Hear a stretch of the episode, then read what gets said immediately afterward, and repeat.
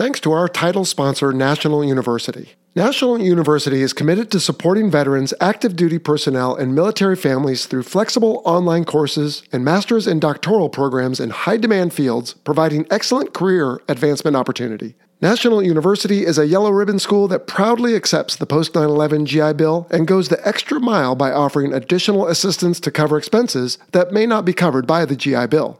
To learn more, visit nu.edu forward slash veteran. When you hear the term flight surgeon, do you picture a military medical doctor performing surgery in the back of some specially adapted aircraft? Well, you might be surprised to find that's not quite the case. So, what are flight surgeons? How are they trained and what duties do they perform? Do they actually get to fly? And do they care for only pilots or other aircrew and even astronauts? Stay tuned because we answer all these questions and many more this week here on the Fighter Pilot Podcast.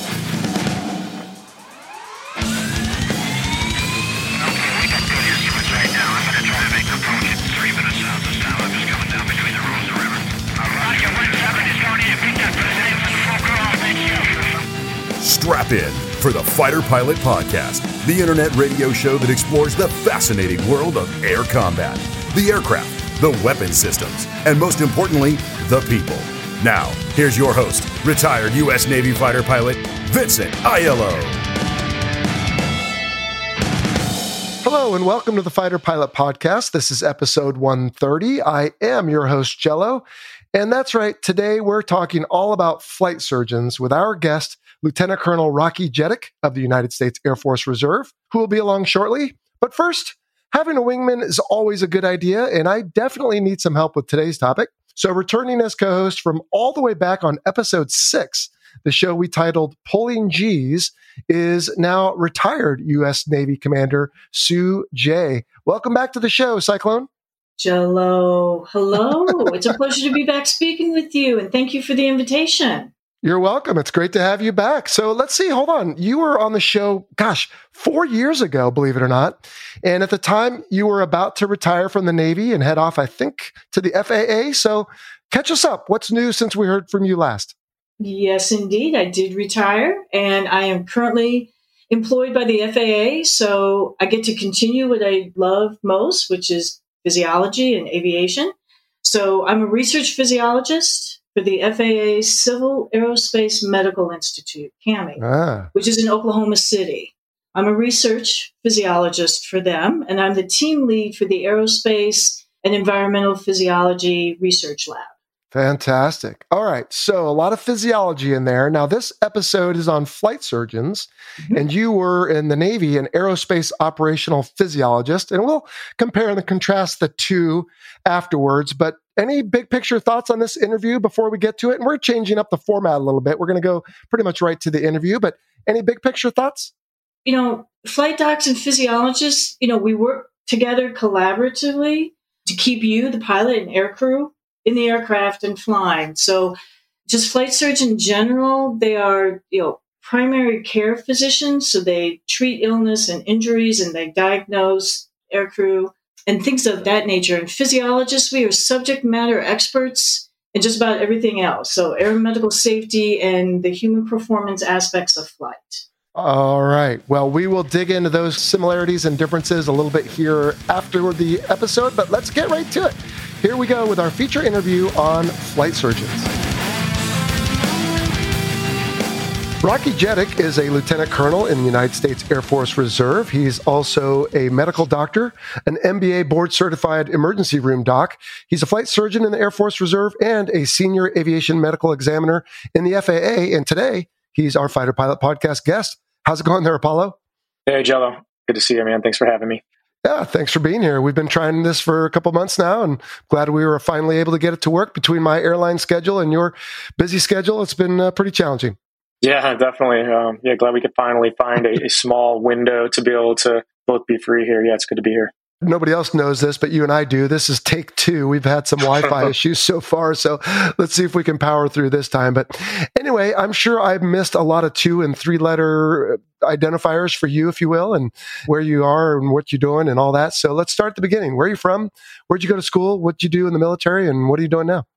Yeah, man. So I grew up in Cleveland, Ohio. I did all my school in Ohio as well. I went to Ohio State for undergrad and then to Wright State for medical school. And the Air Force folks will know about Wright Pat Air Force Base, and that's mm-hmm. where the Wright brothers were living when they uh, invented the Wright Flyer, and that's what uh, Wright State their namesake. But yeah, I went to medical school there, and the medical school there is intimately tied with the Air Force. We have the School of Aerospace Medicine there, so I started to learn a lot about aviation medicine right away from the get go, and chose to join the military, signed on the dotted line, and joined the Air Force as a med student.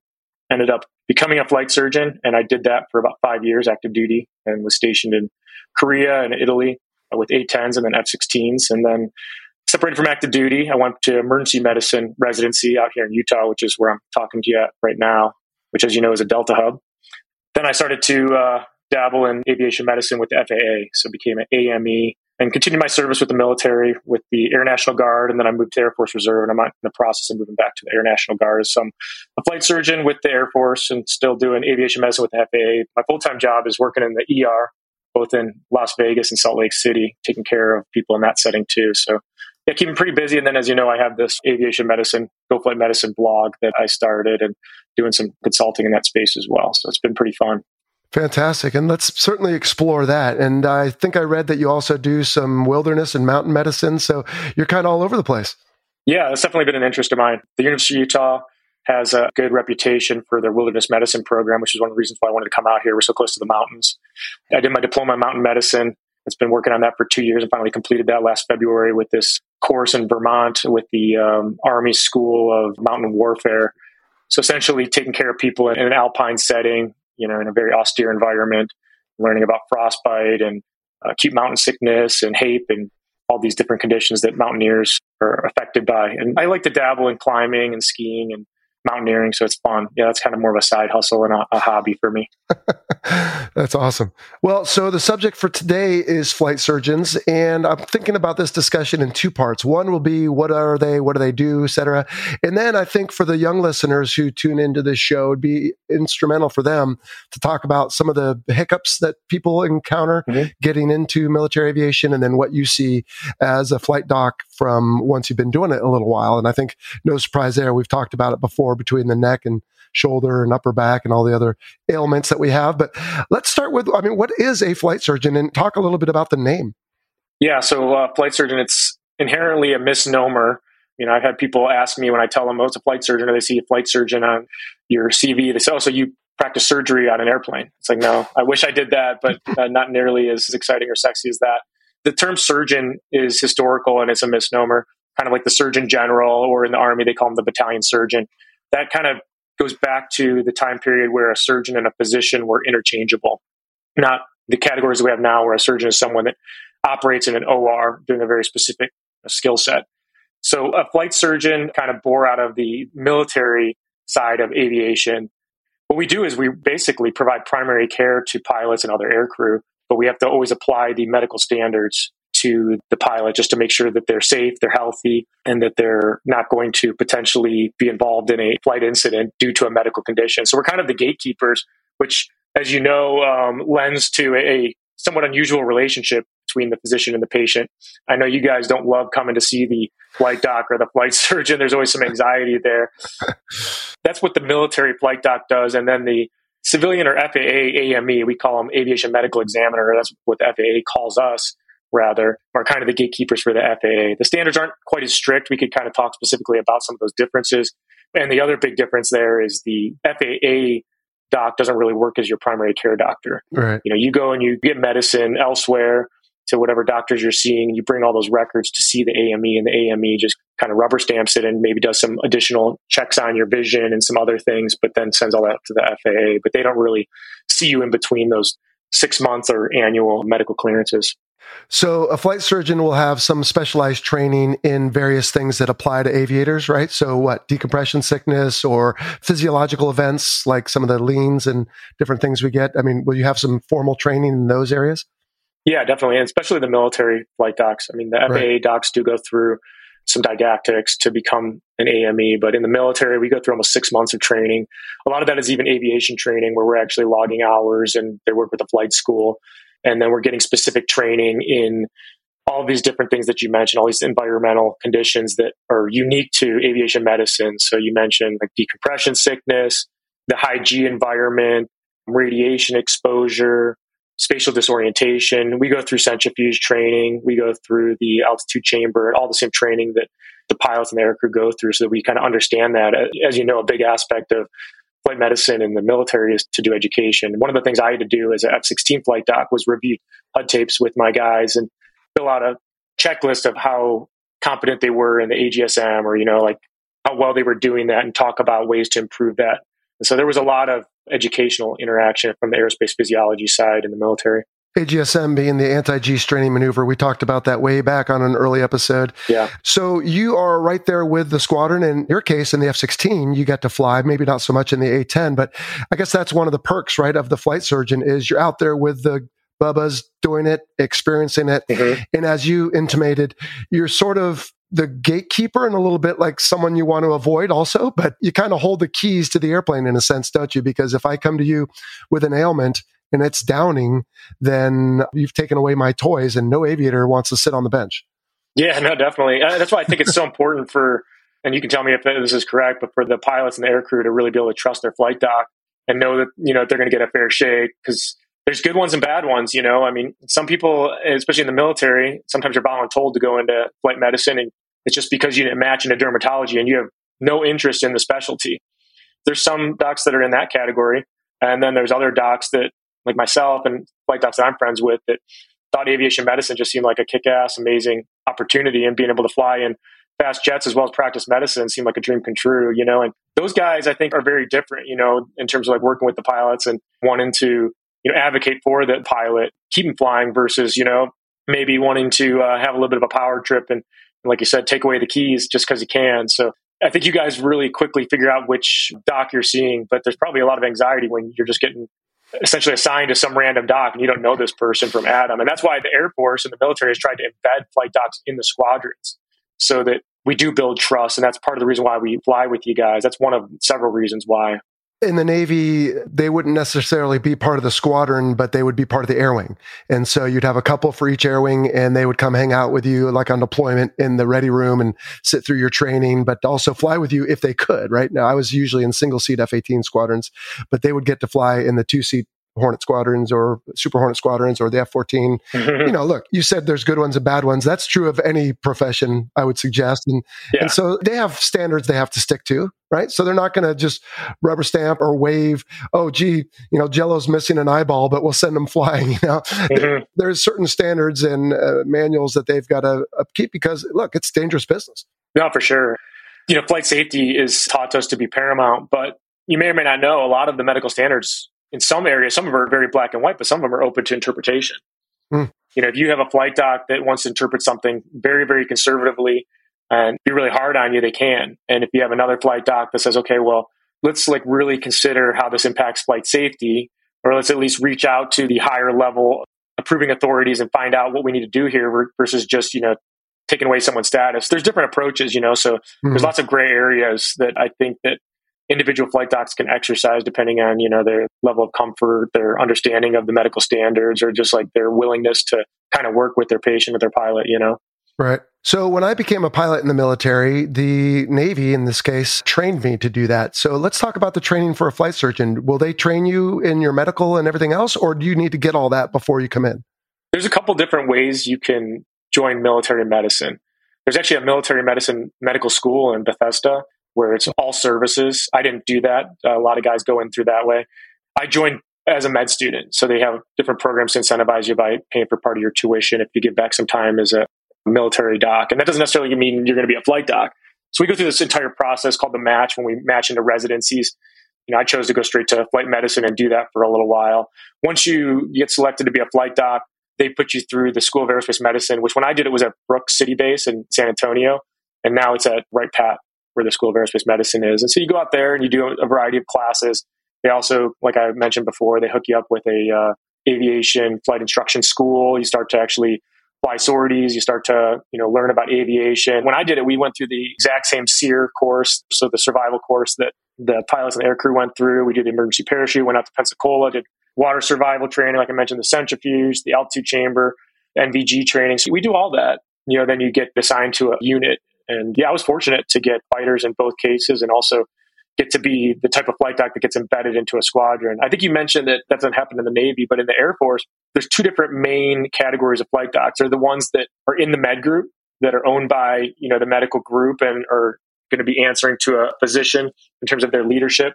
And then there's the one that, that I was, which was in the Air Force called the Squadron Medical Element. That's the one that was the most desired position, which is when you were actually in the squadron. So your leadership and your supervision was a pilot. You were in the ops group. They owned you, but you also enjoyed being their personal doc. They took you everywhere with you. So whenever my squadron would deploy or go TDY, you know, I'd jump in the backseat of the F-16. I'd fly to the site with them. I'd pack up my medical equipment. I'd have a couple med techs and we'd set up shop and we'd take care of all the guys and gals for that particular deployment. And it was a really cool experience. And you really built I think, really unique bonds in that way. Yeah. You did become a trusted member of the squadron. You'd go to the roll calls, you'd get a call sign if they thought you were a decent guy. and uh, it was a lot of fun. A lot of fun. Yeah.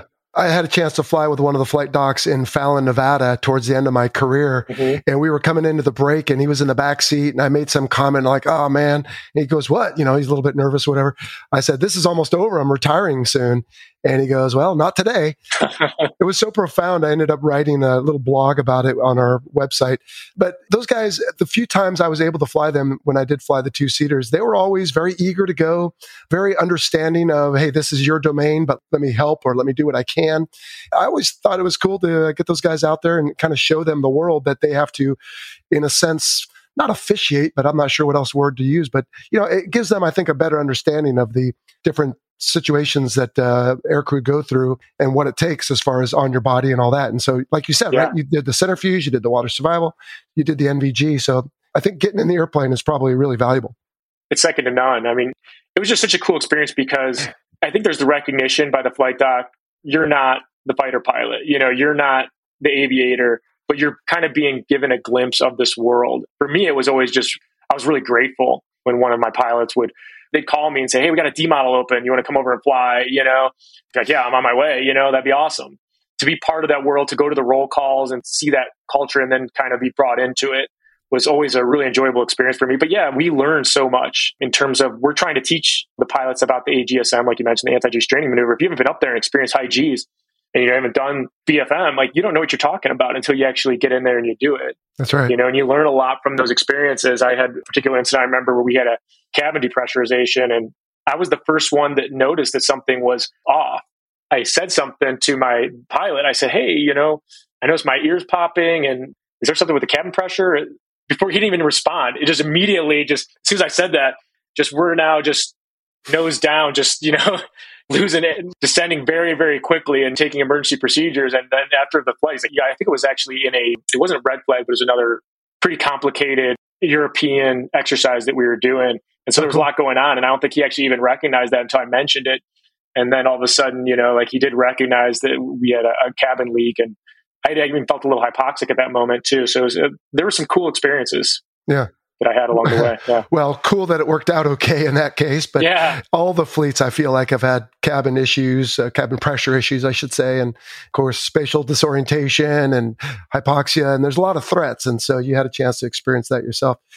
Rocky, I've been seen, if you will, by 03 flight surgeons and 06 flight surgeons. What can you tell me about the mm-hmm. career path? I mean, do you get increasing levels of responsibility or do you just continue in rank but kind of still do the same things? But if you stay in the military, what does it look like for a career flight surgeon? I don't know how it is in the Navy again. I'll speak to the Air Force, but I think the most fun is always had in your younger years the Air Force definitely likes to push all their officers into leadership positions, and that's similar in aviation and in medicine.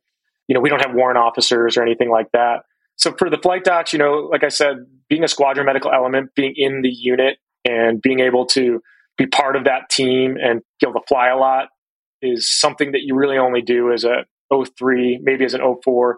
And then once you get up to lieutenant colonel, 06 type of positions, you know, you're in a leadership position. The one area that may vary is the guys that get out and do the reserves and the guard. There's ways you can kind of still do, be able to do both, and ways you're able to, I think, maybe try to delay the promotions in favor of being able to kind of do some cool operational stuff. yeah. The AME I use here in San Diego, uh, I'm not sure what his rank is, but he still flies with the uh, F5 guys up in Fallon. And he always has a big smile on his face when I ask him about his last detachment up there because he's a reservist like you, you know, kind of thing. And mm-hmm. it's good because you get to go enjoy all those things. So uh, that's pretty cool.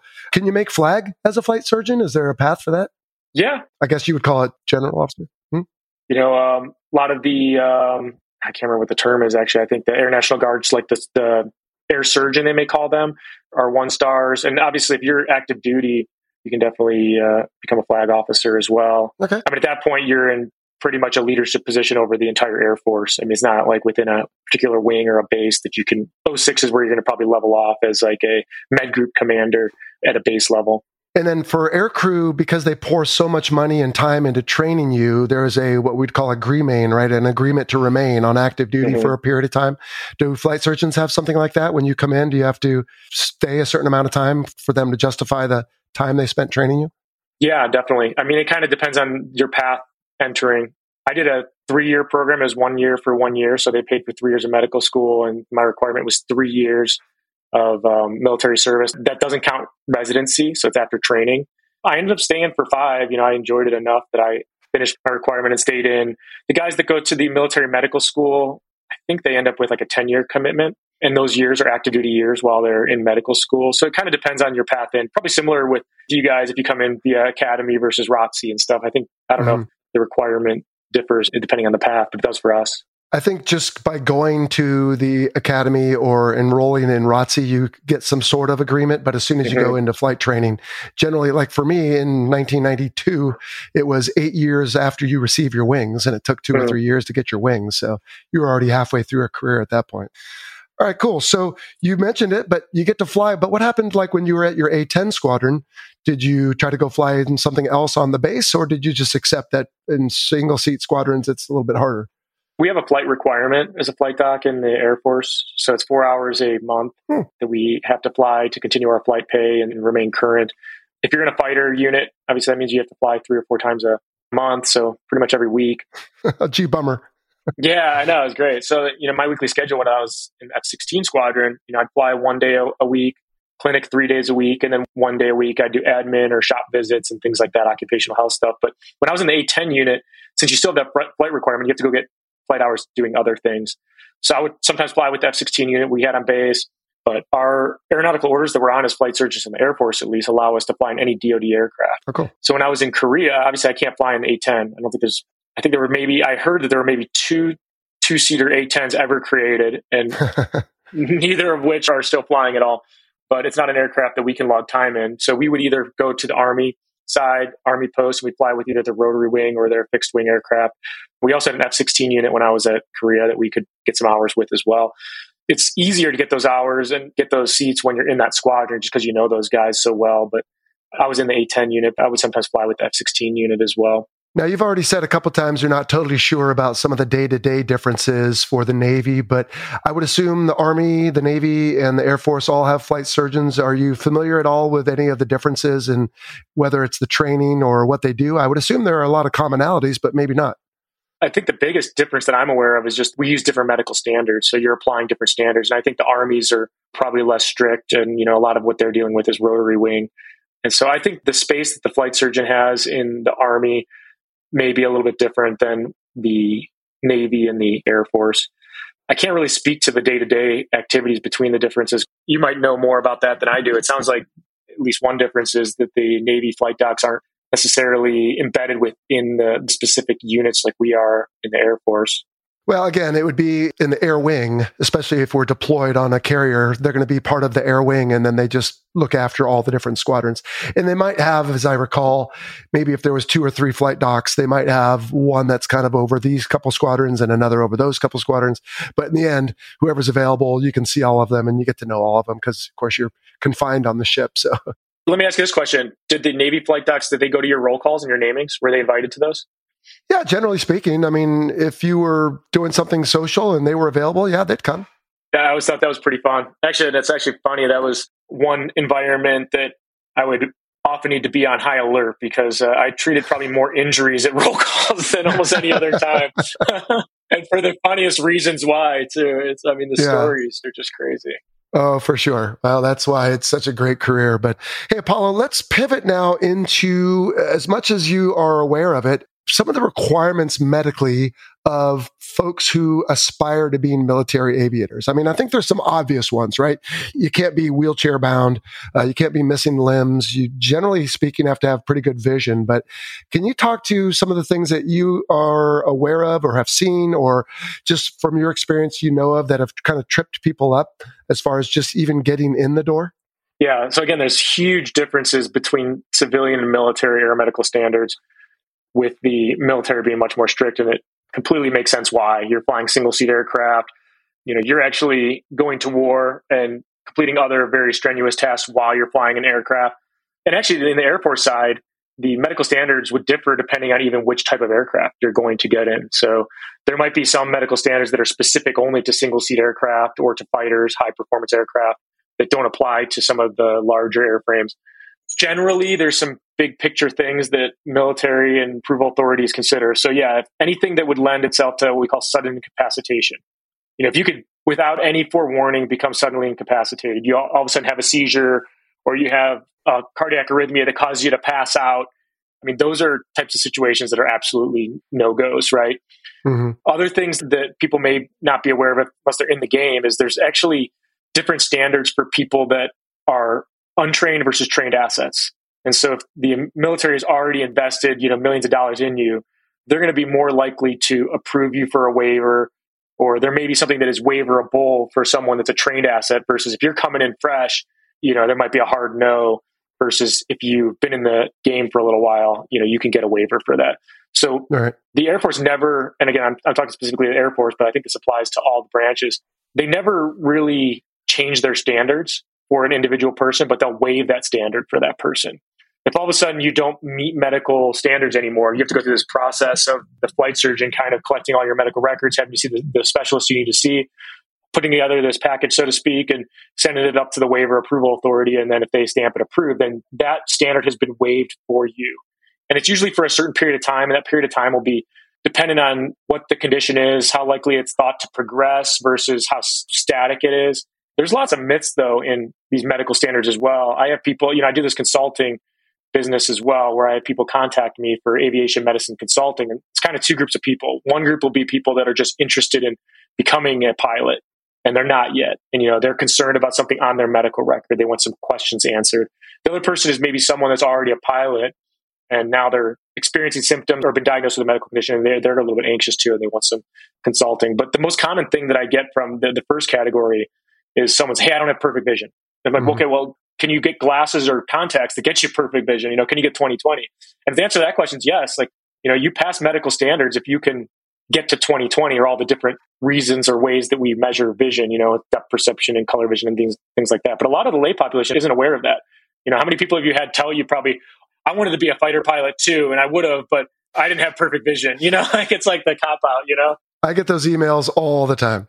And there's a variety of other things that you see on people's medical histories that is common that people think disqualify them but don't, right? Okay. The point is there are some big picture, like absolutely not type of topics, if you will. And then there are some where they might say, well, no, but you can go get another exam and you can submit a waiver and we'll consider it. Because let me ask you this. I mean, obviously it's a safety issue. I mean, we're flying high performance aircraft in close proximity to other aircraft carrying ordnance and everything else. So clearly there's a safety aspect of it. But do you think there's also an element of medical requirements that are for selection process? Because if you've got 100 candidates and you're only going to take 20 and you got to narrow it down by something, why not narrow it down by the most medically fit or physiologically fit? Do you think there's something to that or is that wrong? No, I think 100% you want to select someone that has the longevity that's going to be able to do the job for the longest period of time. As long as you have a big pool of applicants, right? You always see them start to weigh the standards more when they're not getting, when the demand's not there. But if they have a big pool of applicants, they want people that are going to remain healthy. And it's not an easy job, you know, yeah. flying a, a single seat, high performance, high G aircraft. It's not something you can do, you know, for 20, 30 years without, you know, having some effects on your body. And they want to give people the best chance possible. So they're going to try to select for people that are as healthy as possible. They're going to be able to do it for the longest period of time. It's kind of even like, I think just yesterday, NASA came out with their newest class. I don't know if you saw that of astronauts. No, I didn't. Yeah, they just published that their newest yeah. class of astronauts, and so you know, like I know I did a um, an elective in space medicine at Johnson Space Center, and there's a pretty crazy screening process when you get down to the final 40 candidates, where they have them come in and they get there's a battery of psychological and physical tests, including MRIs, and that's all pre-screening. So it's kind of built into the system. And you know, obviously, the astronaut class is a much smaller group of people, and what they're experiencing up there is um, right. definitely extreme. But yeah, I mean, it's it's built into the system to try to help people last as long as possible but it's a best guess, right? Because if you've got candidate A and B, and A has some minor issue that B doesn't have, you might think B is the better candidate, but who knows that candidate B is going to be more prone to getting cancer or something down the road. But the point is, right now, today, you've got to look at the available information and make your best guess. And if someone has an issue and someone doesn't, it's fairly black and white, I would think. Yeah, definitely. Okay. Well, I will tell you just a quick sea story on that. So I didn't get into the Naval Academy right away, didn't get a four year scholarship, didn't get to UCLA, all these things I was trying to do, but finally did get into UCLA as a transfer student and got a two year scholarship. And so I went off to the little six week catch up over the summer and got to the unit. I'm thinking, all right, I'm finally on track. And I get a letter from the Navy that said, Dear Midshipman Aiello, based on this medical history of yours, and I'll explain that in a second, not only will you not be fit for pilot duty, but you're not fit for military service. Uh-oh. And I said, Holy smokes. And what it was is, and I forget the exact term, you might know it, but as a kid in grade school, they had brought the little hearing van near and tested all the kids. And I had lower hearing in my left ear than my right. So they said, Oh, you should have your kid checked. So went over to an ear, nose, and throat guy and he looked in there and he goes, Yeah, you got a little cyst. So he goes, I can remove that, no problem. So I'd had surgery, I think 12 or 13 years old, and they removed it. And my hearing on my left ear has never been as good as my right. But mm-hmm. based on that surgery, they thought that I wasn't even fit for military service at all. I went back to the doctor who happened to be a former Air Force flight surgeon. And I said, Hey, can you help me with this? He goes, Oh, yeah, that's dumb. So he wrote me an endorsement and I submitted it. And, you know, of course, when this is all you want to do, your world is destroyed if they come along and say, Nope, you're out. Right. For sure. And so I'm all pins and needles for months. And I send in this letter and they say, oh, Okay, you're waived. I was like, thanks a lot. You know, you just completely The process me. is never quick. I mean, it's weeks or months to hear anything back. Oh, absolutely. And thankfully, the unit didn't kick me out while they were waiting. They're like, well, let's just keep you going and see what happens. And so, anyway, long story short, that was my junior year. My senior year, I had the waiver, no problem. And it never came up again. And I got flight training. And every flight doc who would look in my left ear, he would say, oh, you got a little scarring in there. I'd say, oh, yeah, I had this thing when I was 12. Yeah. And so, yeah, I think to your point, it's a little harder to get in, but then once you're in, it's I think a little easier to stay. And I've got a whole other story that I'll save because I'm thinking about putting it in a book, or I'm just not sure I'm ready to uh, tell that story yet. But okay. I had a relatively major setback much later on, and I came back from it and kept flying again. But just on that note, what are some of the ailments you saw in the pilots that you served with, especially the F 16 guys who are pulling a lot of G's? By the time guys been doing it 10, 12 years, what are some of the things you typically see them come to you for? That's a great question. There definitely are some conditions and injuries that we see pretty commonly, and specifically the high performance guys. But the G's are essentially going to be loaded right down the, the spinal column, and we call it the Z axis, as you know. Mm-hmm. Our bodies were not designed or evolved, depending on your belief system, there to uh, sustain these high G's. We're used to being at one G, and so all of a sudden you, you multiply that times nine, and you're doing that day in and day out. As you can imagine, you start to get disc herniations and different compressive problems with your spine. So we see people with either bad low back pain, which kind of translates into sciatica, or even worse, you know, the guys that are checking your six and you're looking backwards while you're having these G forces, and that's a lot of strain on the cervical spine. So you start to see like people coming in with numbness and tingling in their fingertips, even like when it gets really advanced, weakness in your arms. So that's definitely an occupational hazard, I think, of flying high G performance. One thing that's not talked about, I feel like in the military, it's talked about a lot in space medicine, is just even the radiation exposure too. Lots of radiation exposure when you're flying high in the uh, in the sky and you don't have the ozone that's quite as protective. And I think just like the stress as well. That's one thing that I see more commonly in the folks that have been doing the job for a longer time. Is you know, there's always that kind of time period in a pilot's career when they start to say, "Hey, I'm going to start taking care of my body a little bit before you know put my health in front of my occupation." And then all of a sudden all this stuff pours out. You know, it's like I've had all these conditions that are, you know, like now I'm getting to VA time and like let's talk about all these things. That's right. Yeah, stress and anxiety is something you guys don't really talk about. You know, there's a stigma to it. And obviously there's a huge occupational risk to mentioning things like that. But it's one of the things that when people consult me that they're pretty open about, especially when they feel like they have like the anonymity. Mm-hmm. You guys, it's a really super stressful just career path. And then you take into consideration you're flying nights and you're, you know, switching back and forth with sleep schedules and all the stuff yeah. that goes along with that. So I read a lot about that stuff on my blog as well, these different things that affect the aviation community. Well, and particularly for naval aviators uh, who go to the carrier, the night carrier landings, I think take years off your life. At least it felt like it did for me. I bet. But speaking of stress, so I wrote a blog some time ago about fighter pilot myths. And one of them is I said, Oh, people think that fighter pilots only have girls. And I said, No, nah, that's not true because I only have boys. of course, that made me the bunt of a, a, bunch of jokes that I wasn't ever a real fighter pilot. Uh-huh. But I had somebody comment that said, actually, there's a physiological response of the body that maybe affects. I don't know if it's sperm count or whatever else, but just talking about stress, I'm going to put you on the spot.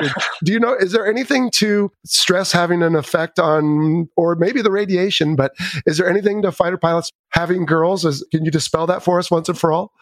I'd have to do a little research on PubMed, but I think probably the girls listening are probably getting offended that we're saying that radiation exposure like makes you more likely to have a female than a male. Maybe it's the opposite. Maybe right? it makes them stronger. Yeah, absolutely. Yeah, yeah. It's like the Spider-Man version of your progeny is uh, to be female versus male. But no, I don't know if anything is just about. That. I've heard people say that. It seems like it goes in sequences too, because we went through a period of time when I was at Aviano that none of the people in our squadron were having boys. And then yeah, I heard everyone talking about that, and then all of a sudden it was a string of everyone having boys, and like then like nobody talks right. about the legend anymore. Yeah, there's similar things in medicine too, but I'll get back to you on that. Okay, no problem. Well, if you flip an even coin a hundred times, it's very likely that six or seven times in a row, it's going to be a head or a tail, right? So there's always going to be true. those moments, if you will, but variations. Yeah, exactly. If you've always dreamt of a career in aviation while keeping your feet on the ground, then Aircorps Aviation is the place for you. Since 2008, Aircorps Aviation has been at the forefront of modernizing the airworthiness of legacy aircraft dating back to World War II. Their dedicated team specializes in numerous aerospace disciplines, including manufacturing, fabrication, restoration, and support, all while incorporating state of the art technology. In 2024, Aircorps Aviation is expanding its team with job openings in engineering and computer aided design, quality, fabrication, and restoration. Live where others vacation in northern Minnesota while enjoying paid time off, health insurance and savings accounts, retirement plans, life insurance, and best of all, most Fridays off. If you're ready to be a part of a team fulfilling dreams through the preservation of historical aircraft, visit aircorpsaviation.com/careers and take your first step towards an exciting career in aviation. That's aircorpsaviation.com/careers. Visit today. Cool, man. Well, gosh, what have we not talked about for flight surgeons? I want to get into a little bit more of what you're doing now and, and some of the uh, consulting, but what did I not ask you about flight surgeons and uh, what do people need to know? I think we talked about a lot of the kind of common things that flight docs experience. And I'd love to hear more from your perspective too about like what the experience is like when you go in to see the flight doc and how we could do a better job or some of like the good or bad experiences you've had like with different flight surgeons and why that is. No, that's a fair question because for the most part, I felt over my career they were looking out for me, but there was a standard, right? And so clearly, if I walk in with my arm dislocated, they're not going to say, "Oh, you'll be fine, go fly," right? So there's certain things, like you said, where there's some interpretation. But for the most part, I had very good flight surgeons throughout my career, and I was very grateful for them. You mentioned it earlier, but it is funny that for 19 years, nothing's ever bothering any pilot, right? And on that 20th year, when you're getting close to your yeah. last flight, suddenly it's like, oh, yeah, by the way, I've got this and that and this other thing. And because it's all about trying to get the right disability on the way out the door with the VA. So I always thought that was kind of funny or just you know, we're just acknowledging the things that you that you weren't really willing to acknowledge before, you know? Yeah. yeah. Well, but like you said, it starts with being afraid of, in the Navy, we used to call it NAMI. I think it's what, Naval Aero Medical Institute or something like that. Yep. You get mm-hmm. the NAMI whammy. You didn't want that. And I almost got it and persevered through it. But later on, like you said, you know, they'll work with you because there's an investment there and they want to keep you going. And I think in some cases, I could be wrong, but I think in some cases they say, well, if you're safe, let's see how you do. And then they kind of I don't know if they just get data that way, like, oh, we're going to send him to the centrifuge and see now that he's had this issue, whatever it is. And I've known people that have come back to flying from broken bones and neck surgeries and heart surgeries. I don't know if I can point to anyone who's had a neck surgery, but I've known a lot of people that have had a lot of interesting things that can come back to it that probably would have kept them out the door if they weren't already in the door. You know what I mean? Yeah, no, I've been pretty impressed with some things that I've seen pilots either go through or have and still be able to fly an aircraft. You know, in the specifically in the civilian world, I mean, if you look at some of the things that they waive or they give special issuances for, you can have monocular vision. Whoa. You can have a prosthetic limb and get a uh, what they call a SODA, where you can just prove that you're safe to fly, and, and they have like a flight instructor essentially evaluate you, and you can prove that you're safe to fly. Then the FAA will approve you, maybe only for like a class three, but but it's always been really rewarding for me as a flight doc to advocate for someone you know that, like you said, you know this is your vocation, this is something you dreamed about doing, and then when that's taken from you, even temporarily, and be able to advocate for that person and be successful and get them back in the aircraft. Yeah. It's a really rewarding experience to be part of that too. Cause, oh, I bet. But you guys are a tough group. You guys are, especially the fighter pilot side, man. You guys are an interesting group. Oh, I'm sure. No doubt about it. You reminded me just now of our F4 guest, Fingers, appropriately titled because he had uh, his thumb blown off by a surface air missile in Vietnam, or at least so badly mangled that the Vietnamese finished the job for him. And and to your point, right, when he was finally repatriated to the U.S., they took a look at him, and and he was at Rio in F4s and then later F14s, and he said, "Look, I can still do my job." And they said, "Okay, go for it." So obviously a little different for the civilian side of it, but the military difficult to get in, a little easier to stay in, and they'll generally work with you. So cool. Well, hey, man, tell me about your consulting thing. Is that like for folks that want to be military aviators, or what is it, and where can people find it? Yeah, so my website's Go Flight Medicine, just all one word, Go Flight Medicine. Okay. There's a lot of different information there. I started off as kind of an informational blog that I started, similar to probably the blog that you started, just like we're not busy enough. We need to take on other things. I think there's some ways that exactly that fighter pilots and doctors are similar, and it's kind of evolved into something more. And I'm actually in the process of partnering with another company that does consulting for people that are interested in joining the military to become aviators and interested in giving professional advice to how you best do that. And so what I do is I kind of provide some of the medicine, the aviation medicine consulting. So again, I kind of mentioned people that have a medical condition or an injury or feel like they don't meet medical standards might contact me and ask specific questions. I offer the option to do that anonymously or to kind of you know do it in a more personal setting where we review medical records and kind of can give you some feedback on best path forward and what your options are. And that can be for people that are interested in joining civilian aviation and becoming a commercial pilot or just want to get their class three and you know take on aviation as a hobby or those that want to become a military aviator. And then even on the other side, I've had some people contact me asking me about VA type of stuff. You know, they're getting near the end of their career and they questions about that. But maybe they also want to continue flying commercial when they leave the military. And there's different things that I think that pilots need to know about that. You know, I've definitely seen people that, as we talked about before, that maybe claim too much stuff, you know, and then they find out that after the fact, you know, like those VA records uh, might suggest that now you're medically disqualified to fly whoops, you know. So yeah. there's a variety of things I'm consulted on about asking those questions, but it's really fun. It's been enjoyable. To it's very different than my primary job, which is working in the ER, which is an absolutely insane setting, caring for tons of patients per hour, mm. and um, really sick people, sometimes homeless people, all kinds of people in crises, and the difference between sitting with a, a pilot or a person that's interested in aviation for an hour and like, hey, let's figure out how we can keep you flying or get you flying if that's your desire. So yeah. yeah. That's really cool. So goflightmedicine.com. A guy with your credentials, I'd be surprised if you did that pro bono. I mean, I assume there's a small fee for your professional uh, expertise. Yeah. Yeah, it is a business. Yeah. There is a, a small fee. Yes. Yeah. Hey, I mean, if I was 18 again and wanting to be a fighter pilot, uh, that's an investment as far as I'm concerned.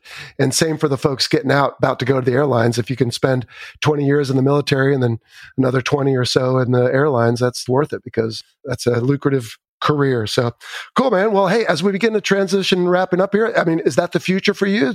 You got the ER thing, you got the goflightmedicine.com thing. Did you say earlier you're going into the Air National Guard as well? Yeah, I'm actually leaving the reserves, moving to the Air National Guard. I'm going to be doing a mission with the Air National Guard called CCAT, which is Critical Care Aeromedical Evacuation Team. And that's in the Air Force side. And that actually will be as close to what some people think a flight surgeon is with operating in the back of an aircraft, but we actually we run an ICU in the back of an aircraft, and so we're essentially bringing wounded and critically ill, you know, fallen service members back home. We pick them up, and so a lot of these patients are on a ventilator or they're critically ill, and you have to be either an ER doctor or a critical care doctor or a trauma surgeon, or I think anesthesiologist as well to do that job. Hmm. So something I've always wanted to do. So I'm joining the Air National Guard to be able to do that. There was an opening here in Utah Air National Guard, so Cool. Yeah, moving forward, we're going to do that and continue to do the aviation medicine, the emergency medicine, and yeah, just fun, creative things like you're doing with podcasts and writing and, and just enjoying the mountains too. Yeah, well, in case you don't keep busy enough as it is, huh? yeah, you, well, you should talk, Jello. yeah, trust me, I'm yeah. looking for ways to lighten the load. But Apollo, this has been a lot of fun. So, our final question, as you probably know if you listen to the show, is that we always get people to explain their fun call signs. And so, Rocky Jedick, Apollo, I don't know, I'm not seeing it yet, but how did someone come up with that? I was at Aviano. These are F 16 guys that gave me that call sign. Okay. And so it is an acronym Apollo, well, one, there's the Rocky, which is the call sign my mom gave me. Ah, very which good. is a little bit of an unusual name. And so there's a Rocky and Apollo Creed. So there's that tie there. Okay. And there's also the acronym, which is Ambien pills overdue on long, long ORE. so ORE is a big, massive base level exercise that we had. Uh-huh. And essentially, what happened, you know, I'm responsible for bringing over the sleep aids when the guys that flip from days to nights. And so I get there to distribute the meds and their controlled substance. So each one has to go to the specific person. And they had switched their night schedule, but they didn't make me aware of this. And so I had all the wrong names for the wrong guys and gals. And so they were the guys that were supposed to get them were pretty upset. Of course, it's my fault, you know, because it's never a pilot's fault. So they said Ambien pills overdue on long, long ORE. And then they said, because you totally jacked this up, you will be called Apollo with the last name Jedick, apologetic for the rest of your life. So there's also the way it flows with my last name, apologetic. It's like a triple entendre. That's pretty good. Yeah. okay. That's pretty right. good. Yeah. Yeah. we didn't really touch on that. You know, a flight surgeon might derisively be called a pusher once in a while because you guys also give the go and no go pills, right? That's true. Yeah, that's a whole nother conversation. Mm-hmm. Just to circle back, you said your mom named you Rocky, or is Rocky an alias? My mom named me Rocky, but it's just kind of funny. In Pilot World, it's like she gave me a call sign. Yeah, but what were you saying? Your brothers? Yeah, my brother was born Marcelo, and uh, he was named Rocky as an alias from a young age. And unfortunately, we lost Rocky last summer. So uh, when you reached out and I saw your name, I said, "Oh, good, we'll have to get him on the show because our second Rocky on the show." But anyway, well, I'm sorry to hear that. He had a heart situation while he was riding a motorcycle, actually, and hmm. and so the heart situation caused the accident. The accident caused the death. So yeah, it was a big bummer our whole family's still dragging that around. You know, you you get better, but you never get over it. No, I hear that. Yeah, so. and I mean, obviously, you guys know in your career, I'm sure you've known or know of quite a few guys that you've lost. I mean, I, I definitely know quite a few as well. It's a dangerous game you guys. Oh, play. absolutely. No, I saw two friends perish right in front of me in an S3, and it was awful. And I, I tell you, it's funny. Just a real quick extra bit here is I somewhat thought death wasn't that big a deal. Like I was a little bit flippant about it, to be honest. as soon as it struck my two year older brother, uh, it was a different story. You know, it brought me to my knees. So, uh, yeah, you know, life is precious, I guess, when it comes right down to it. Yeah. I mean, I agree with that. I see life and death every day in the ER, but another story for another day. But I was in the unfortunate circumstance in Italy to take off as a four ship and land as a three ship. Yeah. And unfortunately, our flight lead didn't make it. So yeah. it's definitely, there's some gravity in the mission that you guys do for sure. Yeah. Hey, just real quick, I know we kind of wrapped up the flight surgeon discussion, but just speaking about that, will flight surgeons ever go out to like a crash scene? I mean, is there going to be some element of, oh, I know there's a whole term like for mist or whatever, but do you guys get mm-hmm. involved in if there's a fatality, getting out and kind of checking remains and things like that? Yeah, actually, that's something we didn't talk about, but that's part of our training mishap response. Yeah. There's kind of three different levels of that. So, being the the first stage, which would be the people that actually go to the scene and attempt to provide any medical care. And then there's also the person that gets designated to collect evidence and already start to do the mishap response. And then even fast forward to the actual mishap board, there's always a flight doc on the board to kind of That's determine right. what's the cause of the. Um, we're focusing on the medical stuff, the human factor stuff, the psychological, the mental health stuff, all those things. Yeah. pilot member, medical member. So yeah, that's something we do and we train in. Well, flight surgeons are a big part of military aviation, and I really appreciate you, uh, Apollo, coming and helping explain it today on the Fighter Pilot Podcast. Yeah, well, thanks for having me. It was fun to, to talk to you. I appreciate it. All right, Rocky Balboa, Apollo Creed, apologetic. All right, yeah, I probably should have seen that coming. Anyway, thanks again, Rocky, for sharing your expertise with us today. What a great interview. And for our listeners, if you have more questions on any aviation medical topics, be sure to check out Rocky's website, goflightmedicine.com. Cyclone, you were here for all that and big picture thoughts again on the discussion before we break out a few topics? I thought it was an excellent interview. It was very interesting. Yeah. So a lot of Rocky's comments are very spot on with what flight surgeons do and how they do it. I thought it was interesting how the Air Force uses their flight surgeons differently in terms of where they're assigned. Mm-hmm. So if I understood Rocky's comments correctly, it sounds as though Air Force flight surgeons are more in the individual squadrons. Right. Whereas for the Navy, as you had mentioned, they're at the wing. So they're at a kind of like the next level up, and they're in charge of the pilots and the aircrew in several squadrons, Right. as necessarily opposed to a dedicated squadron in and of itself. On the other hand, the Air Force squadron sounds bigger than a typical Navy F 18 squadron with more aircraft and more people. Yes. More people being the relevant part of this discussion, of course. But okay, well, yeah, I had a question about the differences anyway, because you spent a lot of time with Navy flight surgeons and he had limited experience with the Navy. So, any other differences between the services? In terms of the services, well, I guess for physiologists, again, I can only speak for for the Navy per se. Mhm. Where we work is very different. So, physiologists in our operational billets, we are actually assigned on the flight line, specifically, usually in the safety shop Okay. at a command. In all my years as a physiologist, I never once worked in a medical clinic, even though I'm a, a medical department staff officer. So I was always in the safety shop or out on the flight line, the PR shop, or something like that. So flight surgeons I know very much would like to get out of the clinic more and be able to get into the squadron spaces. So they're kind of jealous in that respect. But where we work is very different. Another difference physiologists are very much experts in the aviation life support systems equipment. So your survival vest, what the equipment that's in the vest itself. So, like the radio and the flares, whenever I briefed aircrew or pilots, I told them, look, the most important things is if you eject or if you ditch in the water, you have to be seen and you have to be heard. Mm.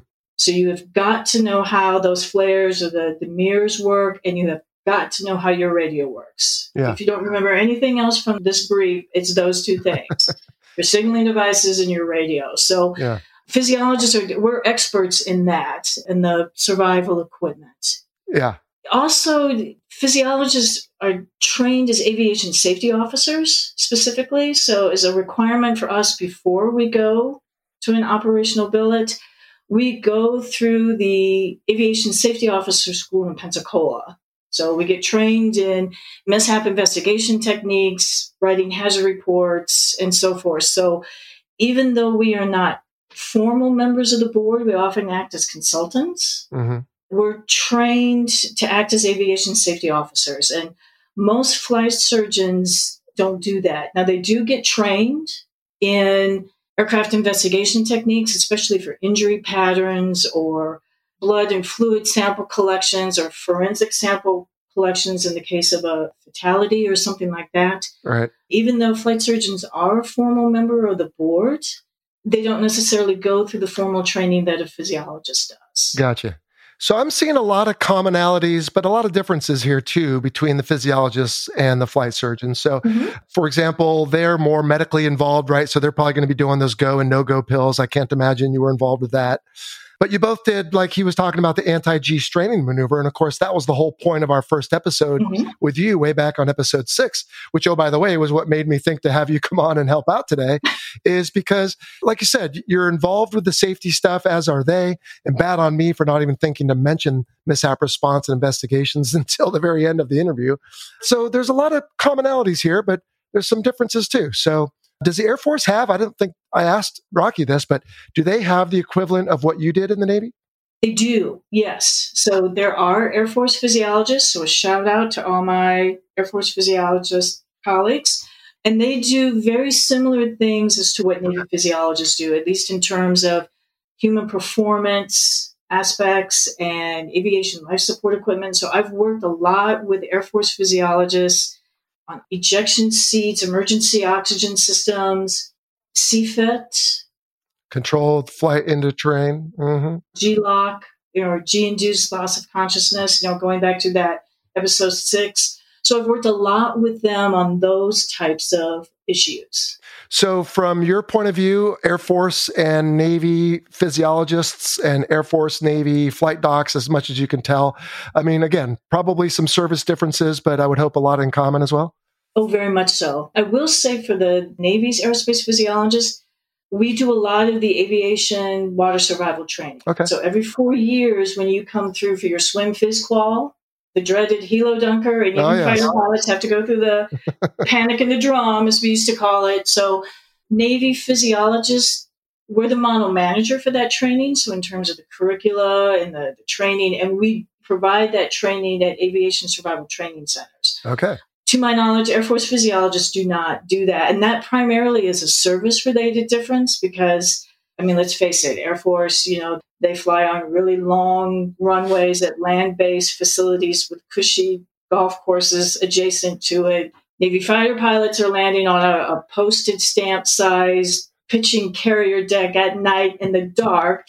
And if you go in the drink, or you know if your helicopter on takeoff and landing the skid catches the flight deck safety net and it rolls over into the water that water survival egress inflating your life preserver getting out your signaling device that's our bread and butter as navy physiologists. We provide that training we do that training we're experts in that. And that's something that the air force just does not do well, 20 year old Owen from Michigan, I hope you're listening because you submitted a question to the show that's coming up.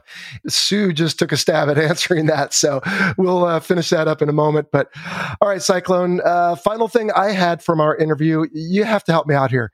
Have you ever heard of this notion that male fighter pilots are more likely to have daughters than sons? I mean, come on. I swear I've heard this somewhere, except not just ready room banter, but there's something to it apparently. I don't know. You tell me.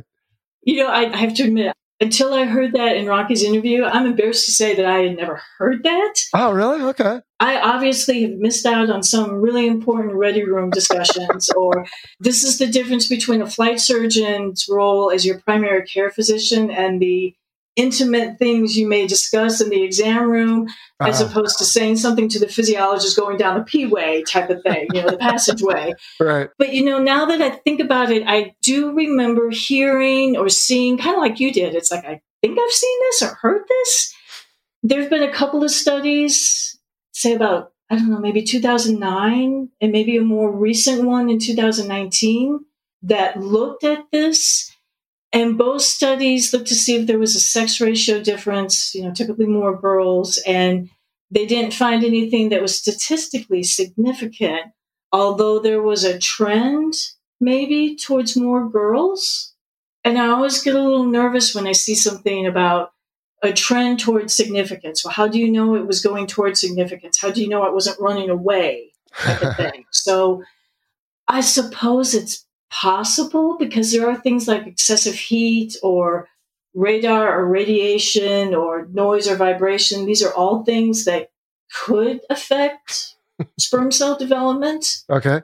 I suppose it's possible. I don't know if it's probable. Now you got me curious. I'm going to have to go look this up more. Okay. Well, if you find something out, let us know and we'll circle back. Not that we're going to solve any giant problem here because as we mentioned i've got friends and you probably do too have boys girls both.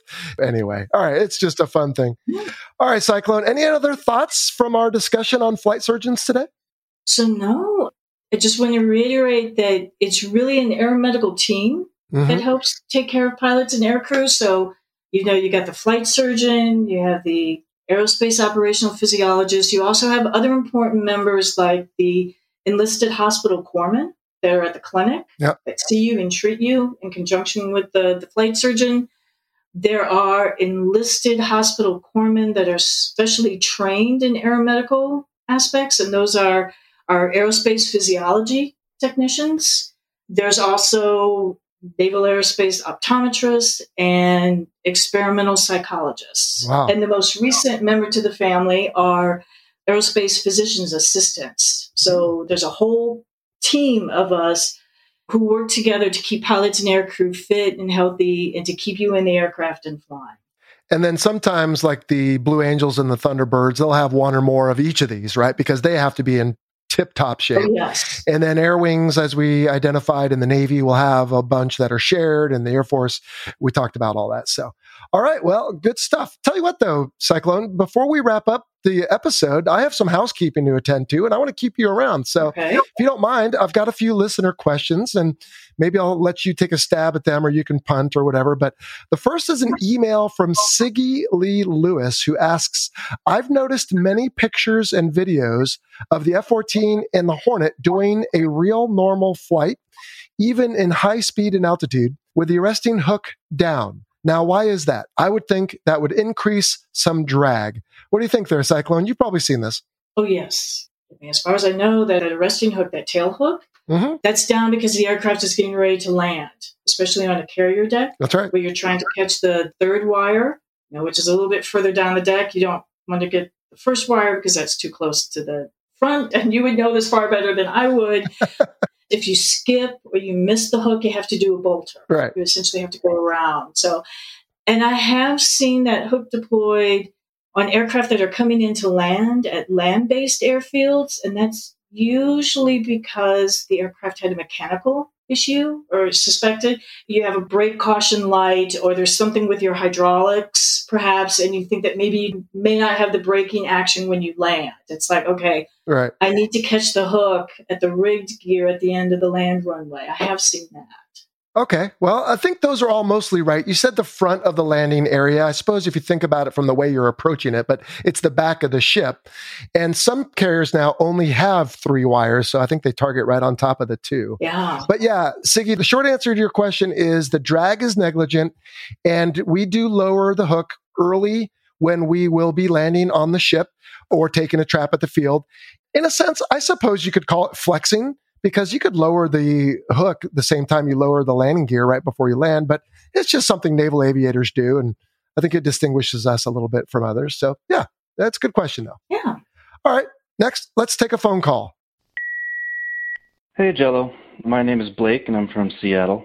I love the podcast and really appreciate you guys letting uh, non aviators such as myself get an inside look into your world. My question is this In DCS, when I start up the Hornet or increase the throttle from idle, there's a distinctive groaning sound that I don't hear in other aircraft. I'm assuming it's accurate because Eagle Dynamics does their homework, but it makes me wonder what is that sound and why don't other planes make it, like the Viper or the Eagle? Thanks. All right, Blake, thanks for the question. And you're right. Digital Combat Simulator is very accurate. The few times when I get around to doing it, I am always amazed at the visuals and everything about it, other than the actual flying, because they just can't put the stick forces in or obviously have you pulling G's in your living room. But otherwise, yes, the sights and sounds are very accurate. And I would say the answer to that question is it has to do with airflow through the engine. And just like airflow through an instrument like a tuba, uh, some points it makes sound, and that's the point of a tuba, but not necessarily the point of an F 18's engine. But sometimes at certain speeds and pressures, it just does that. And some aircraft also do it. I think the F 16 that I flew used to have a little bit of a hum when it was starting, but not all of them do. But the S 3 Viking did. You might remember our episode with Slayton, my buddy, talking about the whoop, whoop when it was adding thrust coming into land. And again, that was just airflow through the engine, acting essentially like an instrument, I would say. All right, Cyclone, you're still with us. Any thoughts on that one? S3 Vikings had very much a distinctive whoop whoop. Oh, yeah. I was stationed in Jacksonville, Yeah. Florida, and that was one of the last naval air stations that had Vikings. And I remember ah, running in Okay. the evening and hearing that. It's like, oh, that's an S3. You know exactly what it is. All right, let's see. I've got two more emails. The first is from Brandon Parr, who's a friend of the show, who says Several years ago, I became an instrument maker, speaking of instruments, and the experience changed me in profound ways. I re- effectively became a professional problem solver and, in turn, learned to relax more in life. How did you change as a human being during your career as a fighter pilot? How did this experience shape who you are today? Well, that's a really profound question, Brandon. And I would say, in thinking about this, I am definitely more disciplined and analytical, probably even methodical than I was before as part of my training. I'm also constantly assessing risk, whether it's something that I need to do or not. And if I do need to do it, what's the risk of it? And is it worth doing, for example? And the other thing is, I would say I'm always trying to build situational awareness, whether I'm flying or just at a restaurant or out and about. I'm always trying to figure out what is going on around me and do I have an accurate picture of it. Now, I would call all those good things. The downsides of my career as a fighter pilot, and this is just me personally, I won't speak for all of them, but I find I am definitely more critical and less tolerant of poor performance, particularly my own, than I was before. So I have a very difficult time watching other people do PowerPoint presentations because of my Top Gun murder board experiences. I just have very low tolerance for anything like that. And the other thing is, I am punctual to a fault. I hate tardiness, my own and everyone else's. And my wife has to remind me that in social settings, we don't have to show up at the party exactly at six o'clock. We can be fashionably late, but I just like being on time because when you're flying around the carrier or you're doing close air support or just at Top Gun when you're starting a brief or a debrief, man, you get used to being on time really, really quickly. So, yeah, that's a great question, Brandon. And uh, Cyclone, let me put it to you. You were around a lot of fighter pilots during your career. Any thoughts on Brandon's question? That is a very good question. And all the things you had mentioned are very much spot on. So all the fighter pilots I've ever worked with R&D, they are very disciplined, very methodical and they are constantly asking questions, like you said, to build the situational awareness and mm. tardiness or the lack of tardiness. That is a very big thing. So even for myself, you know, if you show up 15 minutes early to the brief, you're late type of thing. so here at the FAA, I always get comments. It's like, wow, your meetings always start on time and they end on time. It's like, Darn tootin'. You're right. For me personally, I guess I've always been really curious about things and always kind of had an analytical bent. Being a Navy physiologist kind of made me even more so, especially when I did a lot more aircraft investigation yeah. type of things. That really took off with that. Oh, that's good.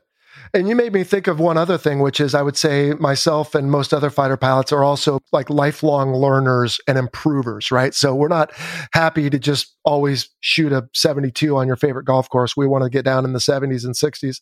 I don't play golf, so I probably screwed all that up. But point is, you know, whatever I'm doing, I want to get better at it, including podcasting. You can decide for yourself if 130 episodes later I've improved it all, but lifelong learners for sure. And one other thing is because I mentioned it in the interview with Rocky is I used to have a certain outlook on death and our own mortality, if you will. Mm. I think that changed a lot this last summer as I identified. But yeah, that's a really profound question. It's a good one. You could just about write a book on that for people of other professions as well.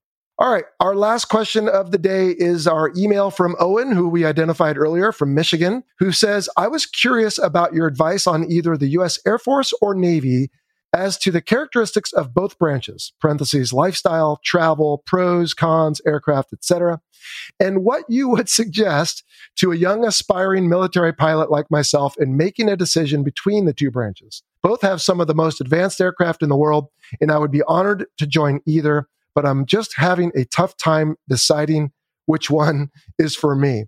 So, oh, Owen, I'm snickering here because somewhere out there is this really funny write up that I wish I could find. And if I do, I'll send it to you. But it's about the differences between the Air Force and the Navy. And of course, I'm snickering about it because it tends to lean Navy. But honestly, I only have my one life experience and I wanted to join the Navy because I grew up around the ocean and I come from a seafaring family. But I truly do believe both services are equally professional. I've met pilots from both and served with both.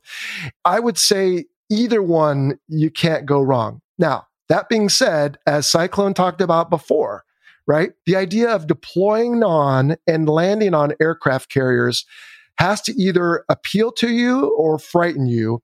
Well, if it frightens you, that's a good thing too, if you still want to join the Navy, but it either inspires you or it turns you off. And that's a big one because it offers things that you will never have an opportunity to do anywhere else in life.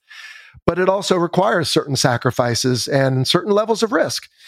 I don't know how else to answer this other than visit some different bases if you can, maybe at air shows, if nothing else. Talk to people from both services, figure out which one resonates for you.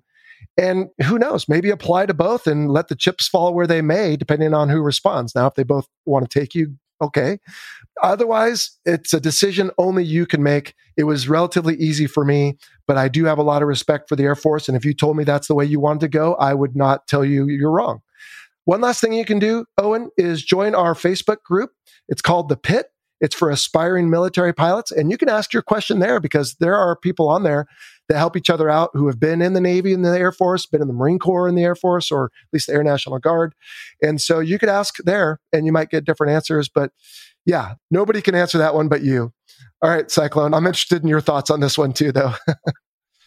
Go Navy, beat Army, beat Air Force. so, but you're, you're absolutely correct. I mean, just if you love to fly, it really doesn't matter necessarily which service. So I will say, and again, because physiologists do a lot of water survival training, I am always astounded at how many people join the Navy and are not comfortable in the water. Yeah. It's like, why would you do that? And that does happen, and that is certainly not a barrier. But that's one of the things that we ask people who apply to be a physiologist how comfortable are you in the water? And if you're not comfortable getting your face wet in the shower, this might not be the profession for you.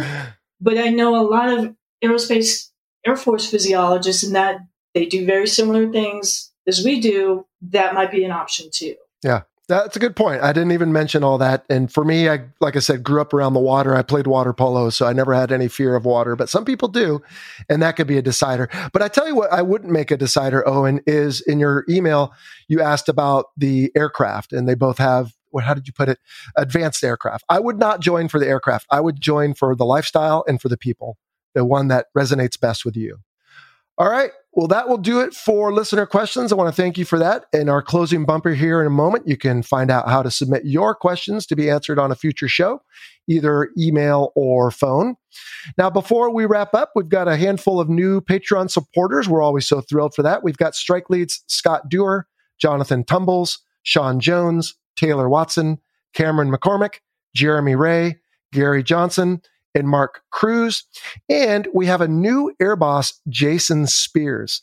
Now, Cyclone, check this out. Jason and 30 other roughly air bosses, these guys are awesome. They contribute $100 a month to the show, if you can believe that, every single month. And by doing so, they get a lot of really cool perks such as I send them a Fighter Pilot Podcast polo shirt. I send them an autographed photo suitable for framing. Every month, we have a 30 minute one on one Zoom chat with either me or Boat or select past guests. And we just have a lot of fun on Patreon. So I want to thank our air bosses, including Jason Spears and all our other air bosses, as well as all our Patreon supporters who keep the show going because we just couldn't do it without you guys. And one of our Patreon supporters, Cyclone, check this out. Wes told me just the other day that he was recently selected for Air Force Officer Training School and pilot training. So publicly, congratulations, Wes. Go tear it up, dude. Yes, indeed. That is awesome. Yeah. All right. Well, we can wrap it up here with the views expressed in this presentation are the personal views of the hosts and our guest and do not necessarily represent the position of the Department of Defense or its components or Cyclone. I'm adding this just for you, the Federal Aviation Administration. So, Cyclone, it was great having you back on the show after so long. Thanks for stopping by today and helping us understand flight surgeons and better understand physiologists. Hey, it's been my pleasure. This was fun. And again, thank you for the invitation. Oh, you're welcome. Well, keep in touch and do good work out there. And for everyone else, that will do it for this week. Boat will be along next time for his customary end of month Warbird episode. And apparently, he's dialing the Wayback Machine all the way to 11 on this one. Until then, take care, be well, and we'll see you next time here on the Fighter Pilot Podcast. So long. You've been listening to the Fighter Pilot Podcast, brought to you by BVR Productions. Got a question for the show? Email us at questions at fighterpilotpodcast.com or leave a message on our listener line at 877 Mach 101. That's 877 622 4101. Be sure to follow us on your favorite social media platform and check out our website, fighterpilotpodcast.com. For exclusive content and to help support the show, check out our Patreon page. Thanks for listening.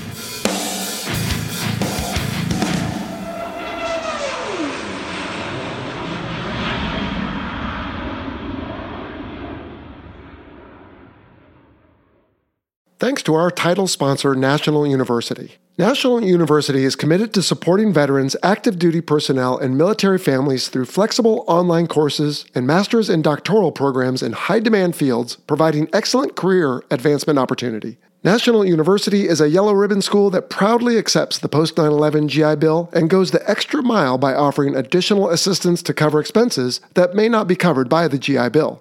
To learn more, visit nu.edu forward slash veteran.